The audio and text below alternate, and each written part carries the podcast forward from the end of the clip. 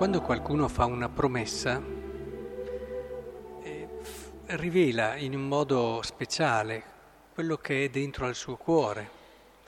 Non ci sono forse modi più grandi nei quali tu è come se aprissi in un qualche modo il tuo cuore e mostrassi qualcosa che è dentro. E in queste promesse che ritroviamo in Zaccaria, ehm, proprio sapete che il suo nome significa Dio che, la memoria di Dio, no? Dio che ricorda.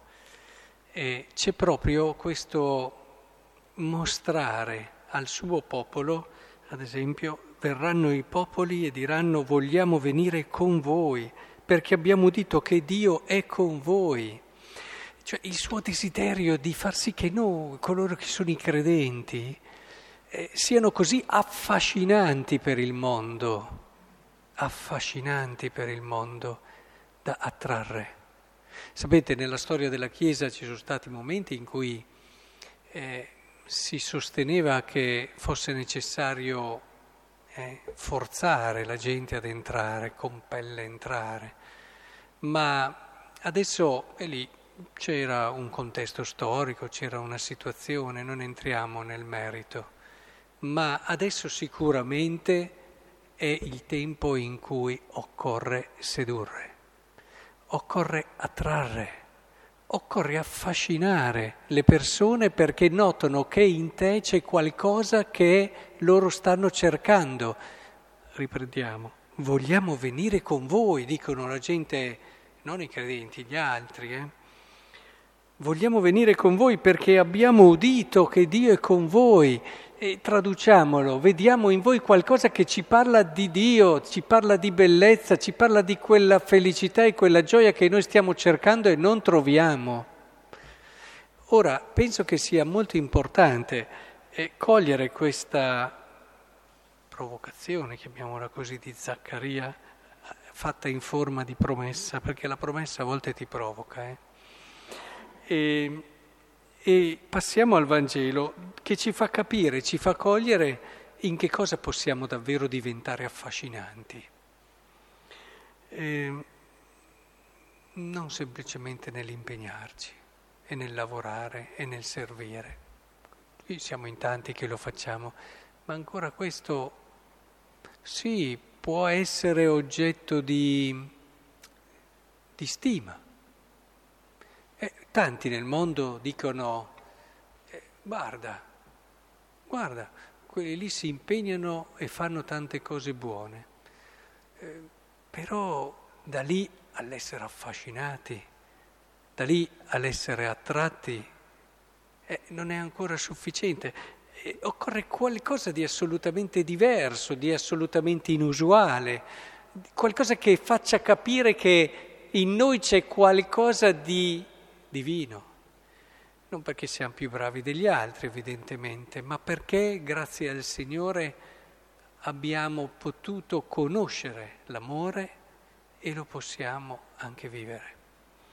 E allora è molto interessante, da una parte Gesù prese la ferma decisione di mettersi in cammino verso Gerusalemme e mandò messaggeri davanti a sé. Cosa vuol dire? Sapeva cosa l'aspettava a Gerusalemme e la sua umanità frenava per certi aspetti e a volte con la nostra umanità dobbiamo essere decisi. Là è il nostro senso, là è il nostro compimento, là dobbiamo andare. E, e questo è importante, già ci comincia a far capire che quando si vede una persona che ha ben chiaro il significato e il senso della sua vita e proprio perché lo ha ben chiaro lo riesce anche ad attuare con a volte anche grosse rinunce o sacrifici, non è tutto facile, sapendo anche mettersi in gioco, sapendo anche rischiare, perché sa che il rischio peggiore è quello di arrivare alla fine della vita e non aver capito bene il perché di quello che hai vissuto. Questo sarebbe la cosa peggiore, allora conviene a volte rischiare, rischiare anche qui la pelle, ma anche rischiare altre cose, ma non uscire da questo orizzonte di senso. Ma non è ancora la cosa più affascinante, ce n'è un'altra. quando videro ciò, cioè andarono ma non li vollero, si comportarono proprio male, in modo proprio sgarbato e probabilmente anche irrispettoso, questi samaritani. Sapete le rivalità che c'erano, insomma, non entriamo adesso nel merito. Insomma, si sono basati proprio su quello come facciamo tante volte noi, no? Partiamo dai nostri pregiudizi, partiamo dall'idea che abbiamo di quello, di quell'altro, non ci mettiamo mai davanti alla persona com'è. E, e allora tutte queste cose ci bloccano, ci irrigidiscono. E dinanzi a questo è chiaro che eh, Giacomo e Giovanni vanno come saremmo andati tutti, come andrebbero tutti gli uomini di questo mondo, detta come va detta. Cioè eh, si indispongono eh, erano pronti adesso, loro erano pronti anche a scendere un fuoco dal cielo, eccetera. Però noi non arriviamo a queste cose, ma arriviamo a tante altre, più sottili, ma non meno gravi tante volte. Sapete che quando si parla di, chia- di, di, di criminalità delle chiacchiere, a volte si pensa, eh, il Papa, no? Si pensa che le chiacchiere sono meno... No, no, quando si parla di criminalità delle chiacchiere oppure certe resistenze, certe chiusure, certo evitare. E, e qui invece Gesù si volta, li rimprovera. Oh qua. E poi dopo questo, non lo dice qui in questo brano, ma lo svilupperà e lo sviluppa nel Vangelo No, sono proprio quelle le persone che devi amare. Sono proprio quelle le persone che devi servire. Sono proprio quelle le persone per cui devi pregare, investire quello che sei, le tue risorse. Oh, questo è affascinante. Diciamocelo, questo è affascinante. Questo il fascino è quando vedi una cosa che non hai mai visto, pensate, non so, alla moda o pensate a tante altre cose, all'arte, ti colpisce una cosa che non è ordinaria, ci vedi il genio, il genio dell'autore, il genio del... e dici, ah, e ti colpisce e quasi, eh, capisci che non, dopo quando ti entra ti crea quasi anche una dipendenza, cioè perché il fascino, la bellezza... Ora quando trovi una persona che a chi gli fa del male risponde con il bene, risponde con un impegno rinnovato, vero, questo affascino,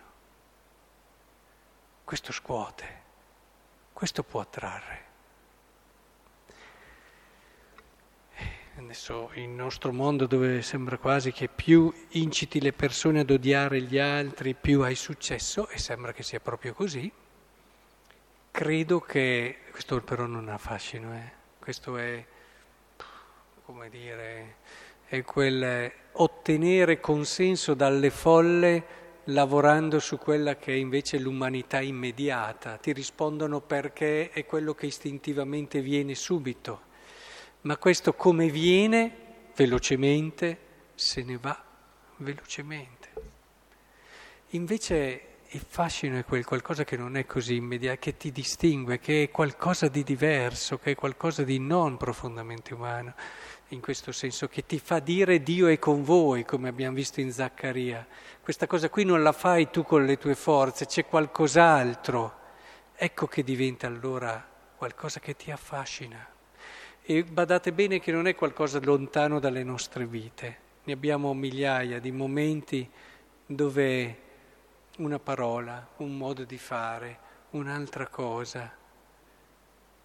Se davvero riuscirete, in questo è un campione di carità Santa Teresa di Lisia, dei capitoli sull'amore straordinario, proprio lì dove lei faceva fatica, ricordate quella consorella che veramente faceva fatica, faceva fatica, ci sono le persone che fai fatica. E allora lei cosa faceva?